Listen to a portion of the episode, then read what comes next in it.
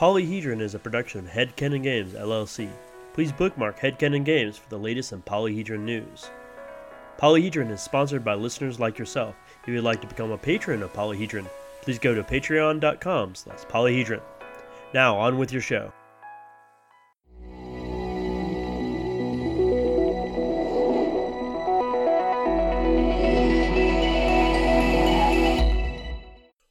Polyhedron, your multifaceted podcast for everything RPG related. I am your host, Matthew, and as always, I have my two co hosts here Ryan My serotonin levels haven't recovered, so it's going to be a pretty bad show. and Scott.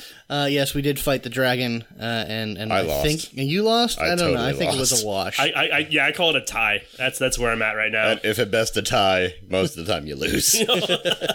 if you tied, that's kind of a win. Man, you know, listen, I'm just saying, if you have only one mental breakdown during Dragon Con, I guess you're doing okay. Yeah, yeah. We, we it is after Dragon Con, everyone. Uh, welcome back. Um, as you know, we've been doing lots of fun and interesting things here in the uh, Polyhedron HQ. However, this is not what this episode is about. We'll probably go get our Dragon Con war stories on here in a little while. Um, what this episode, though, is is something extremely special, and I want to bring someone on right now who's live via Skype in Germany, um, Mr. Ross Watson of Ulisses Spila. Welcome, Ross. Thanks, guys, and I'm really pleased to be on the show. well, we're glad to have Good you. Good to have you. Um, Ross is here because, well, he has been kind enough to come and talk to us about something really big and huge that was announced just before Gen Con, which is the new Warhammer 40k universe RPG known as Wrath and Glory.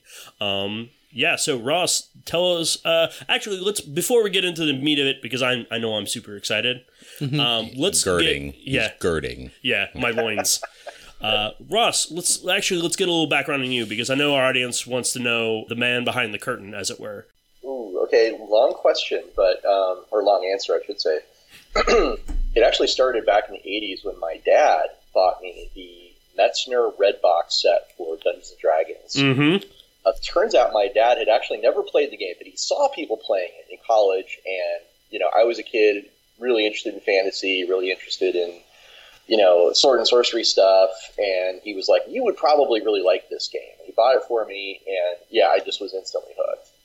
And you know, fast forward several years later, I got uh, lucky enough to get into the D20 market in 2000. Yeah. And I got started working with a little tiny company. I doubt anybody's ever heard of it called Citizen Games.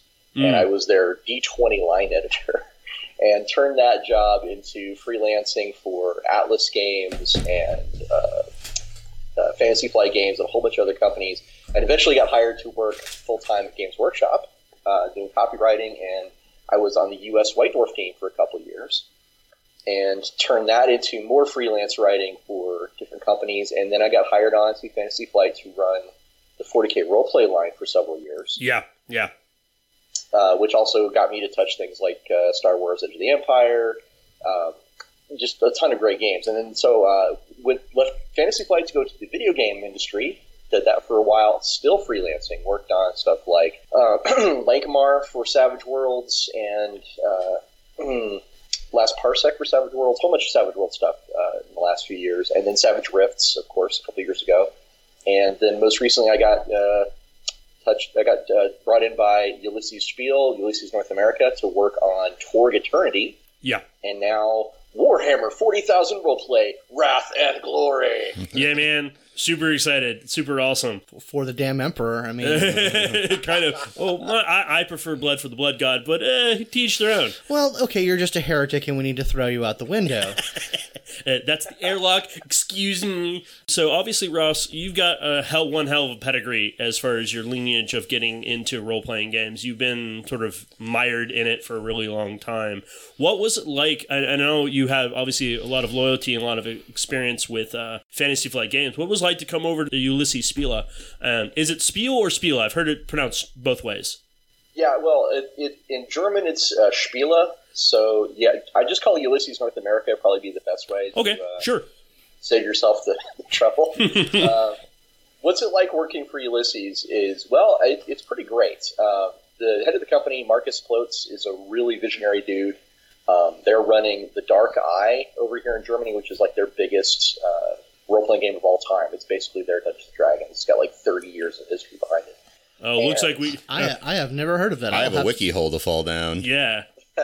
I, I think we may need to do an episode on that. Just just dive into that and see what it's like because international role playing is fascinating. Yeah, we're LARPers, like Boffer LARPers, like mo- Sweet. the three of us. So obviously, when it gets down to that, we, we know the Europeans do it very differently than we do, and we we only we only touch on that so much.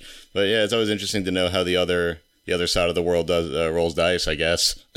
Yeah, absolutely. Well, uh, you, uh, Marcus wanted to get uh, into the role of a publisher, you know, not just sort of uh, distributing games across uh, Germany and, and, and Europe. Yep. So he, he picked up the license for Torg, for Fading Suns, and for Warhammer 40,000 Roleplay. And ever since they've been working on some really great products, we had a, a big Kickstarter this year actually for Torg Eternity.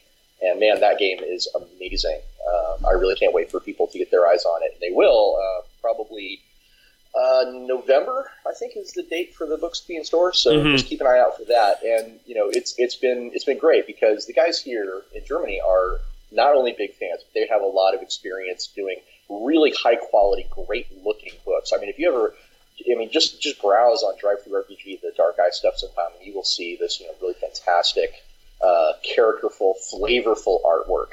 Um, so it's it's exciting to work with this this team that's built up uh, with so much talent. That's one of the reasons why I'm here in Germany, is like to work directly with this team uh, to produce the game, and it's it's going to be great. That's awesome. Yeah, our, our friend Mike, who uh, who runs our friendly local uh, game and comic store, uh, is just a huge, huge supporter of Torg Eternity. Like he he backed that thing real hard, uh, and like his he's very very enthusiastic. Yeah, he about even it. had a. Uh, he brought over one time we were hanging out. He brought over a printed copy, like he'd gotten the PDF, I believe, early from Mm-hmm. the Kickstarter, and he went ahead and just got it. Went to Kinkos and got it all printed out and bound up so that we could start looking at it, and it looked very interesting. Oh yeah, that that, Cool. that that sort of reality warping, you know, paradigm shifting stuff. That's very interesting. Well, we couldn't have done it without guys like your friend. So thank you very much. Uh, and I got to tell you, it's weird uh, working on that and Savage Rifts at the same time. Megaverse meets multiverse, and I'm just like, I'm not sure which universe I'm in right now. Uh, but I, I'm somewhere. I know. I'm, Yeah. I'm a place. Well, now I'm in the grim darkness of the far future, and I'm, I'm very comfortable with The here. grimmest so- and darkest of far futures. uh, yeah, and, and there is only war. Such grim, such dark. Wow. Yeah, so let's dive right in that. Um, there's like a ton of questions we have for you about Wrath and Glory, and I, have watched your Gen Con seminar, and I understand the whole concept of a broad and inclusive rule book. So uh, we're gonna try not to ask too poignant of questions because I know there's a lot that you probably can't talk about, either because of NDA reasons or because of you just haven't designed it yet. But I, I think we should just get into it. Um, I think the first question, Scott, you had one earlier that I think would be a great one to kick off.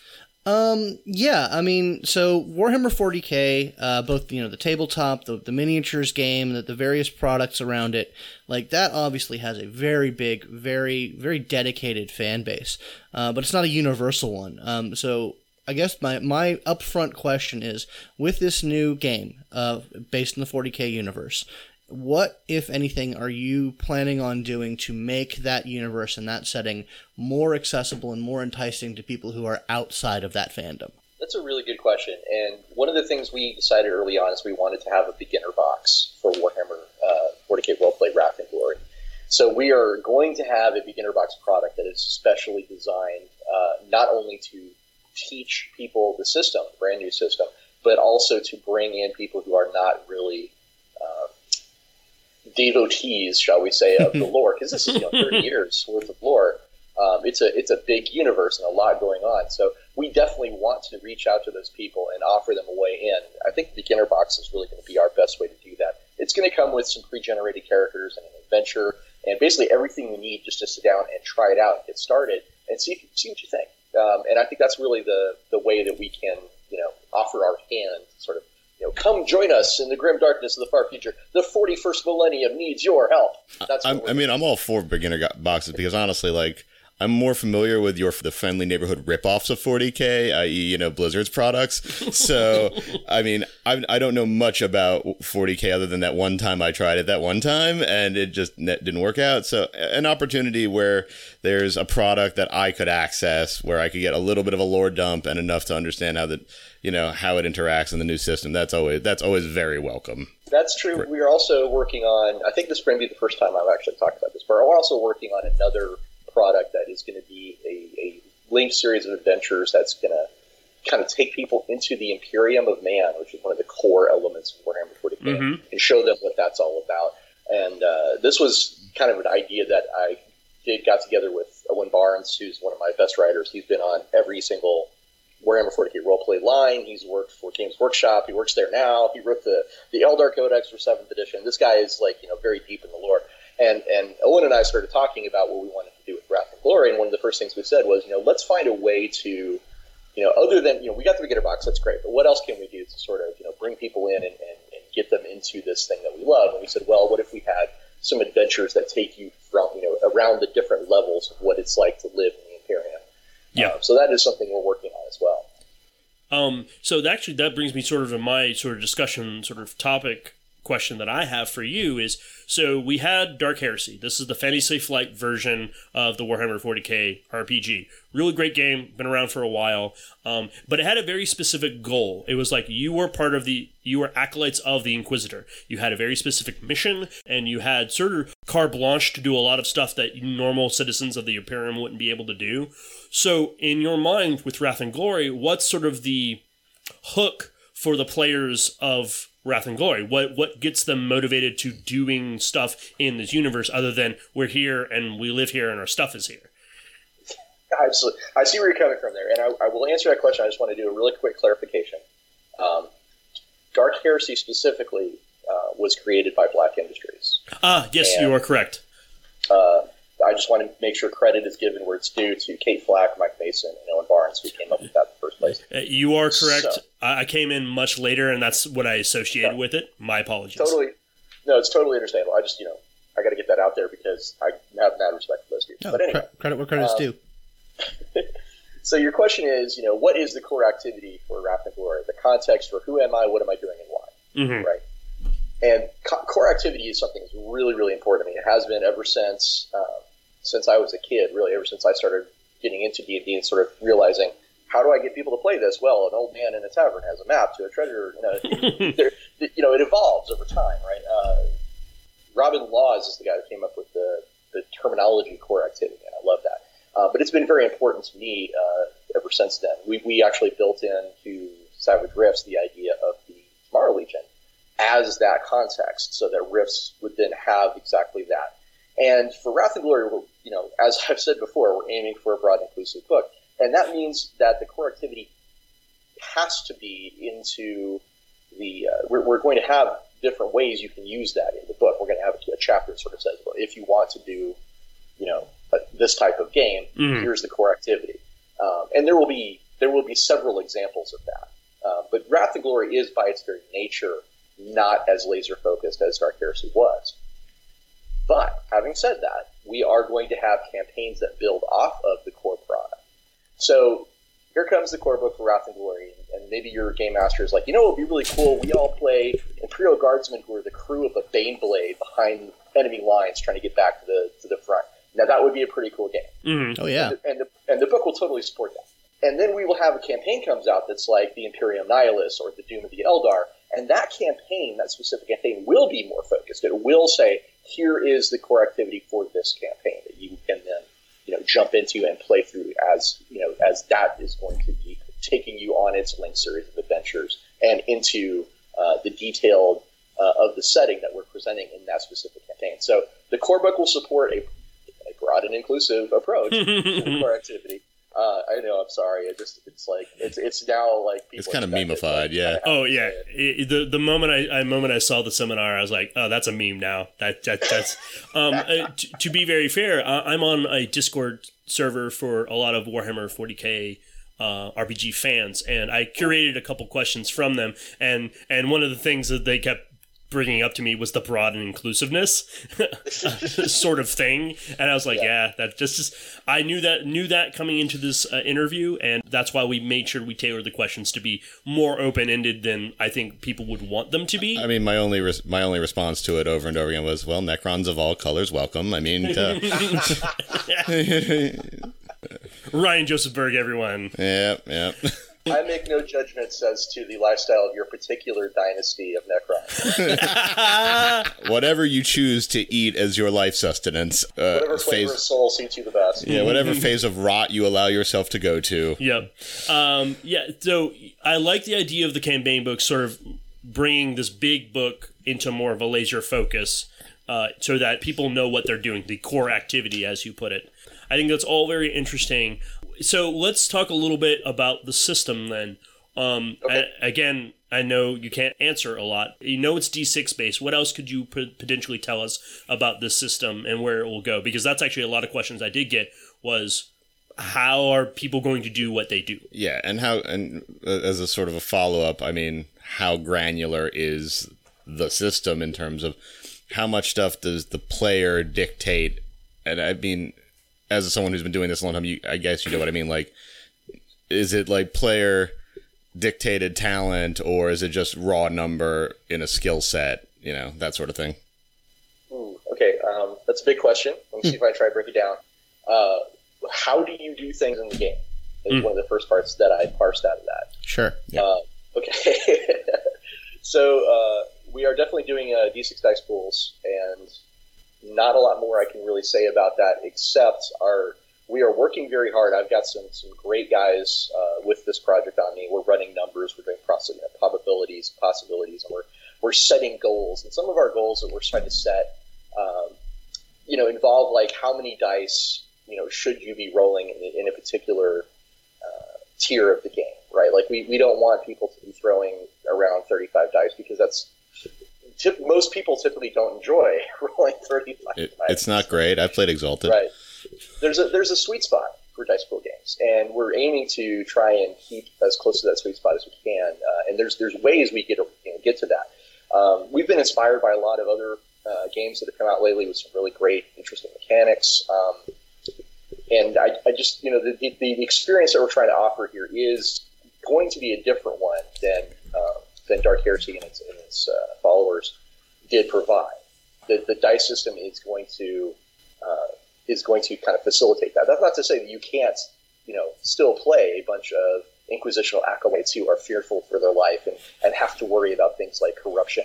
Uh, yeah. But it, it does mean that it is going to have a, a different base uh, experience. And, and I mean, I, I guess it's kind of similar again. I mean, I, I make a lot of references to things I've done before, but when we did Savage Rifts, there was a very similar thing that happened because there's a certain experience you get when you play Palladium Rifts because of the mechanics, mm-hmm. and there's a certain experience you get from playing it in Savage World because the the system just sort of supports a slightly different tone, right? It supports a slightly different experience that you yeah. get from what your character can do and what you, you know, um, what mechanics you have to interface with in order to achieve. So yeah, without getting too far down that rabbit hole, I mean, it's it's going to be different. It's going to be fun. It's going to be, in my opinion, faster paced and, and quicker to resolve.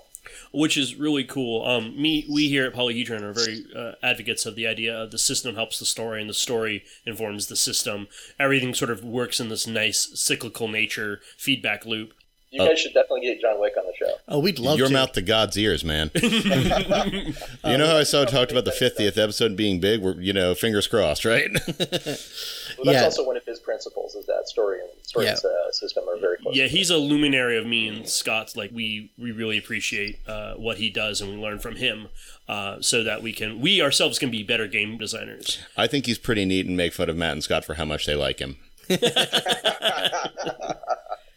I know. I think that's more Scott, but that's okay. Yeah, no, he's he's he's a good guy. Uh, I'm I'm sorry I didn't get to, to meet up with him at Dragon Con, but yeah, man, was I busy. Yeah. But anyway, back yeah, to you. Back back to the guy who's here via Skype.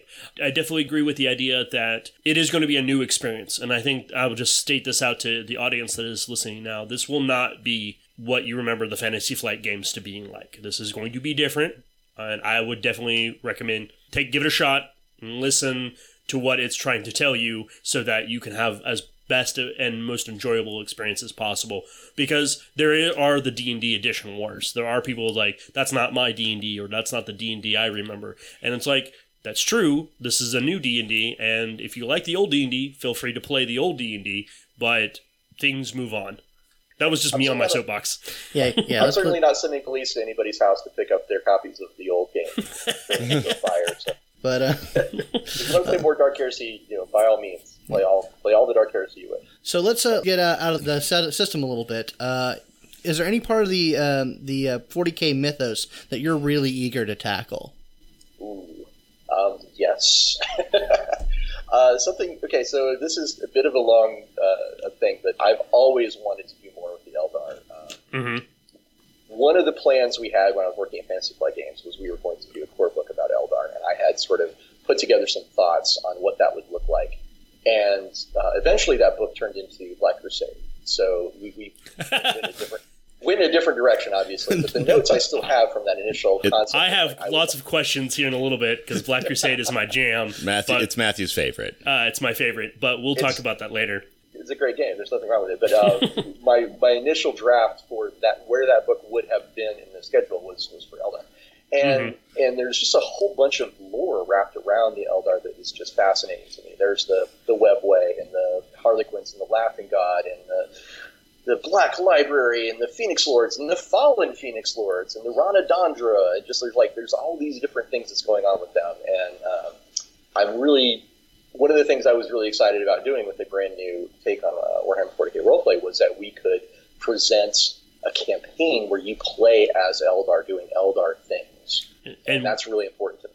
That's super rad. Yeah, it is because um, in in the fantasy flight you had the you had the dark Eldar and a l- little bit around the edges you had the normal Eldar, but there was nothing, as far as my knowledge goes, super exclusive to just the Eldar and dealing with craft worlds and their particular sort of culture and mythos. Right. Um, and so being able to actually dive super deep into Eldar territory would be really cool in my mind because it's a place that we have not seen a lot done with. Exactly, and I have got the best guys to do that because I literally have the guys who wrote the Codex writing for me right now. So Awesome. Yeah, rock I on, man. I, I, we're probably. I mean, I would not be surprised if uh, if we reached out to Gav Thorpe and said, "Hey, could you write like a forward or something?" You know? so So we're, I, we're really into that. so I've got a really long, involved question here, but I'm just gonna I'm just gonna boil it down to two words: Horus Heresy question mark. Oh man, dude, I love the Horus Heresy. I love the novels. I love the uh, the fa- the Forge World books for it are just fantastic. Uh, the models are really great. Mhm. There's there's a whole bunch of stuff about that that is amazing. Um, but I'm sure you guys understand that when uh, when Ulisses came to me and said, "Hey, we want to do you know 40k roleplay," I was like, "Cool," but we have to start with 40k. We can't start with 30k. Right. Yeah. You know what I'm saying?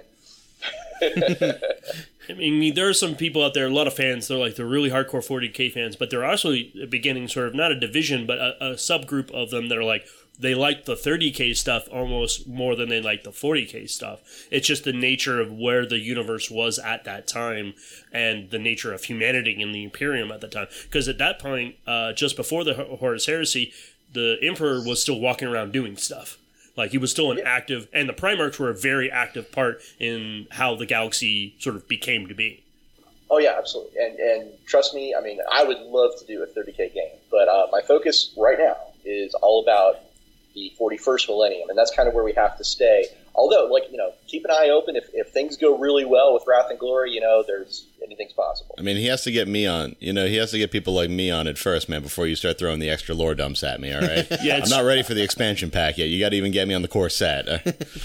Uh, that's why I'm very hopeful with Wrath and Glory because of, of the introductory, sort of wider, broader nature. Because Dark Heresy was very specific in, as we said, in its core activity. It had a very specific narrative that it generally tried to lend itself to.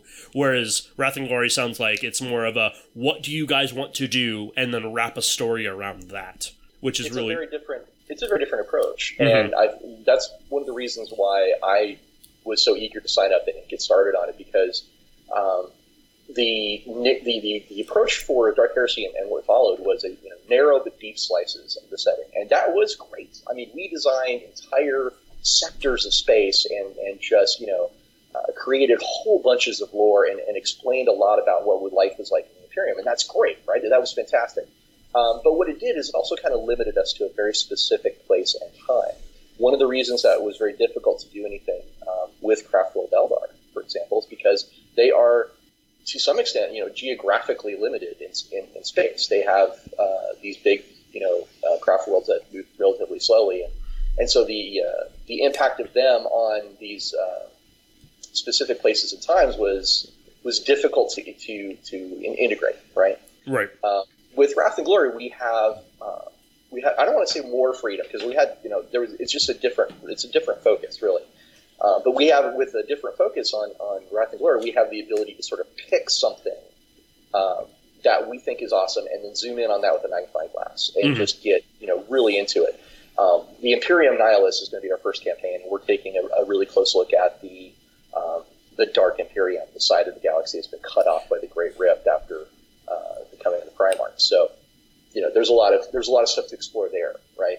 Right. Um, but it's it's it's just a different approach, and I think that's important to, to understand. And, and that's also something you brought up, something very uh, good that we need to clarify uh, for people listening.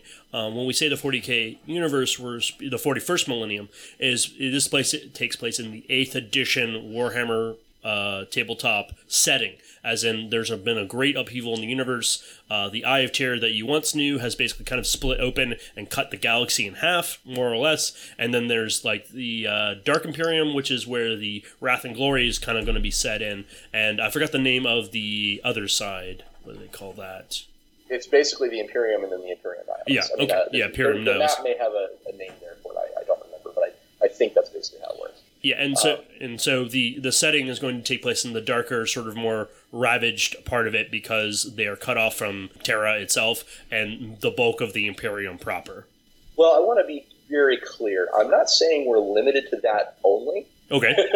so people don't get the wrong idea that that's all it's ever going to be is you know that particular part of space. Uh, but it is definitely a part of space that we are deeply interested in, and we're going to do a lot of stuff there. Well, you seem um, to be going with a, a, toolbox approach more for this core setting. Like, a, uh, you know, what do you want to do, and like if you want to really focus into that, we will have a product or another line of things that will let you focus in. Which I, I think a lot of um, you know, a lot of older properties are now moving towards that as a we're going to release a thing that is a toolbox for you to make a story in this world.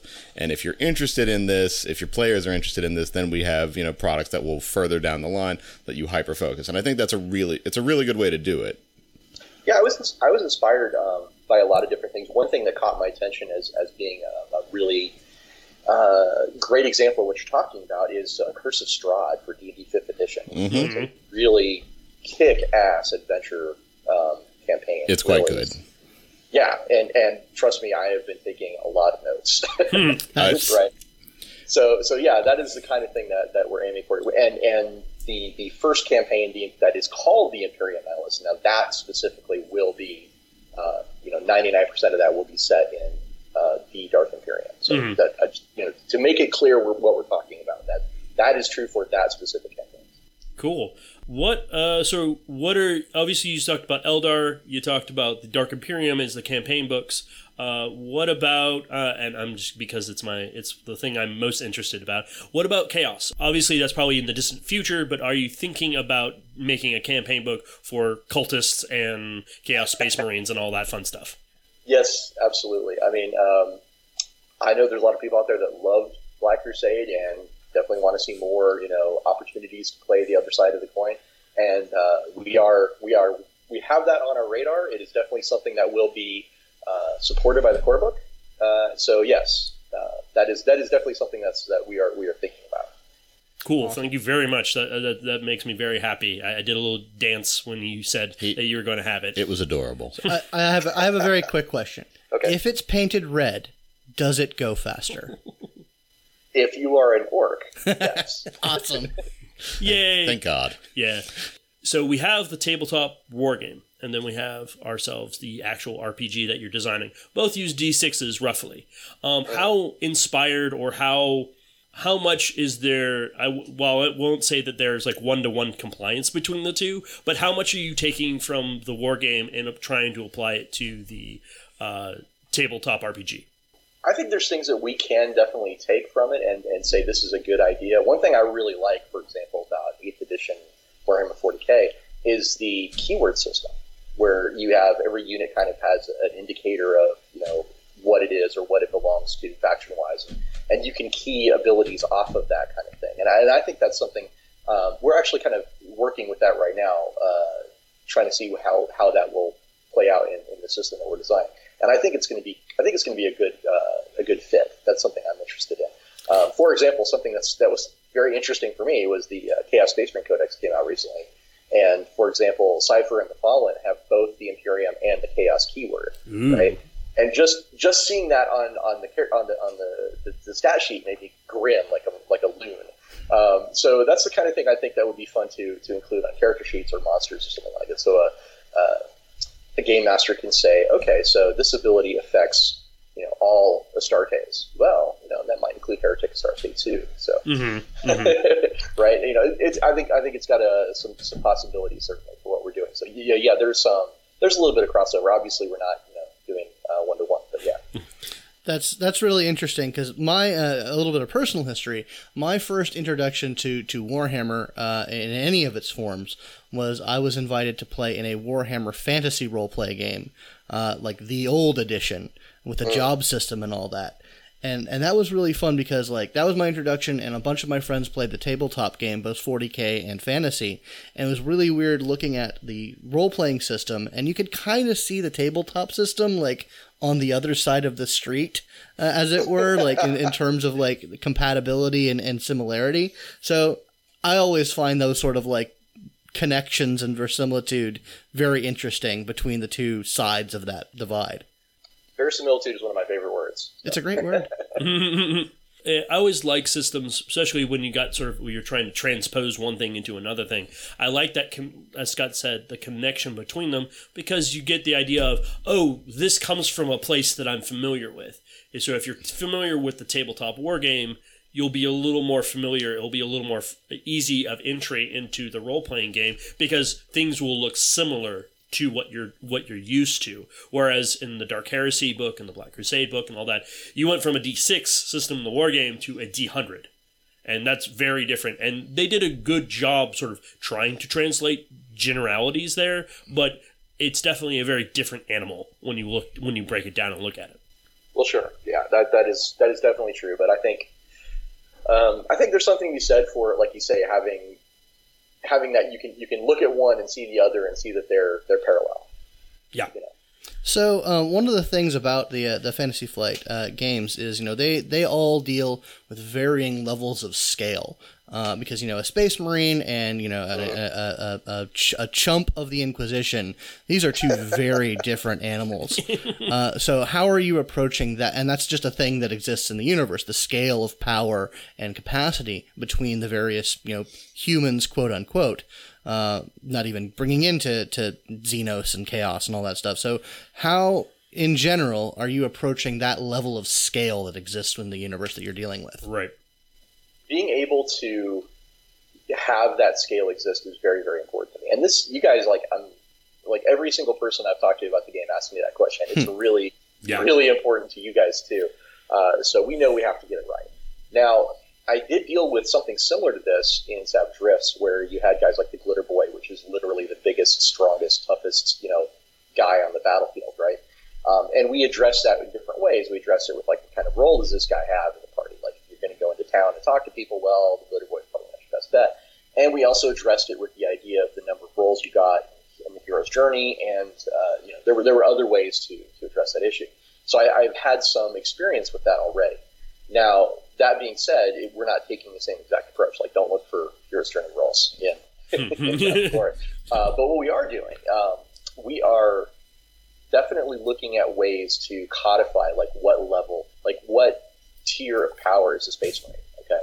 And then we're going to have a one of the sections we're, we're working on right now is is a game master section that says you know the very first thing you need to talk to with your group is what kind of game do we want to play Yeah. do we want to play a game where we're all, you know, uh, chumps of the Inquisition, as you said?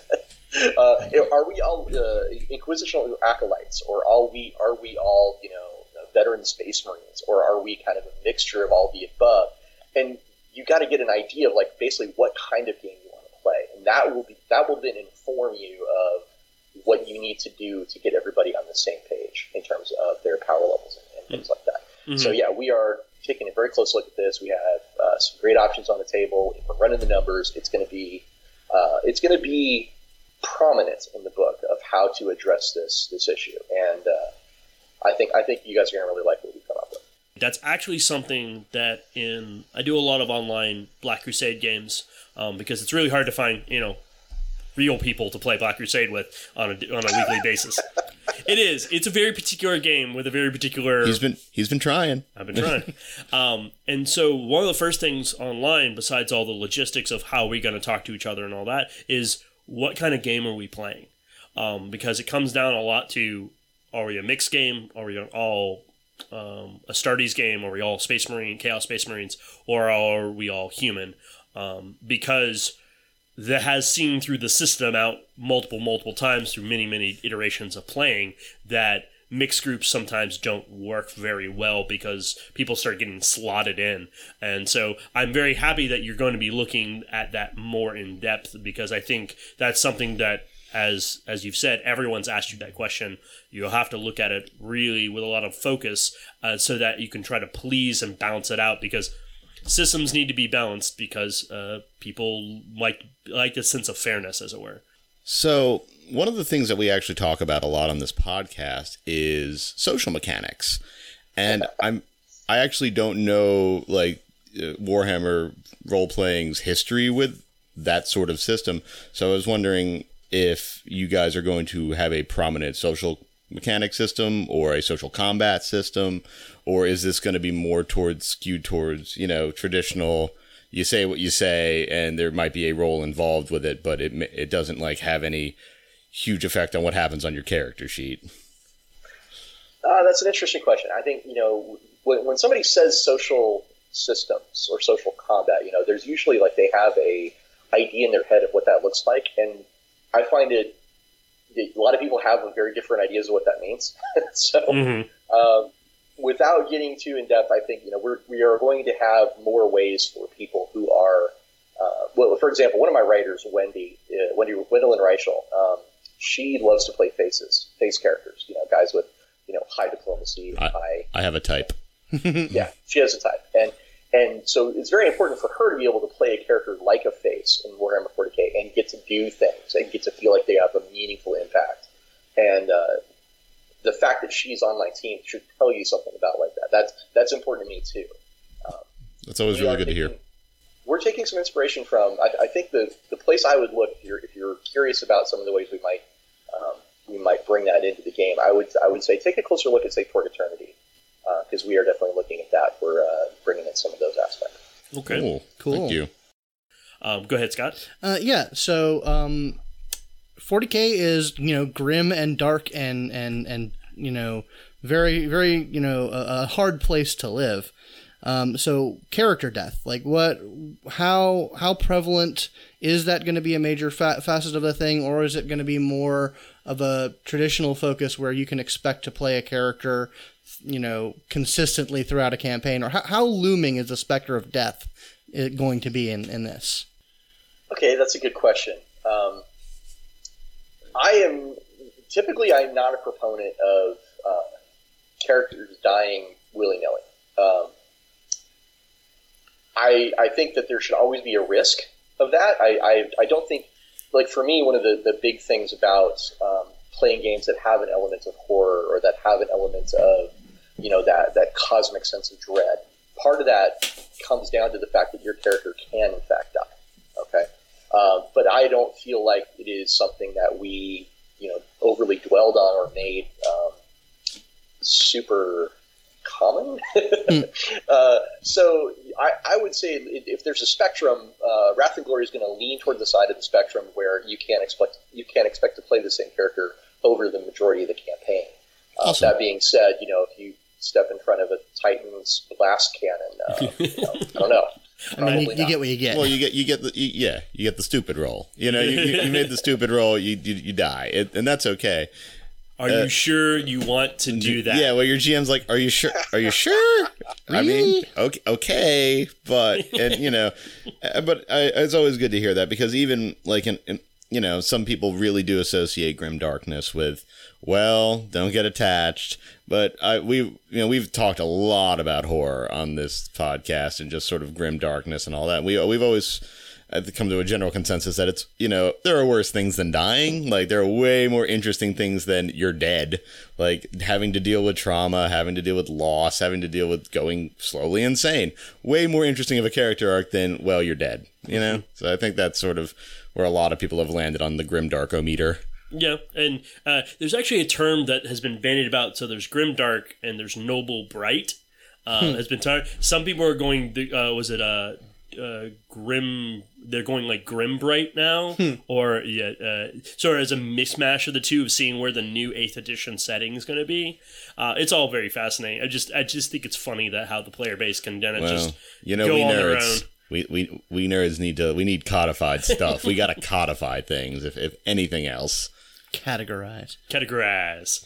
So Ross, uh, before we're actually running uh, up to time, but uh, before you go, before we go, I should say, where if you played Wrath and Glory and you were sitting down with your friends and somebody was running the game for you, what would you want to play?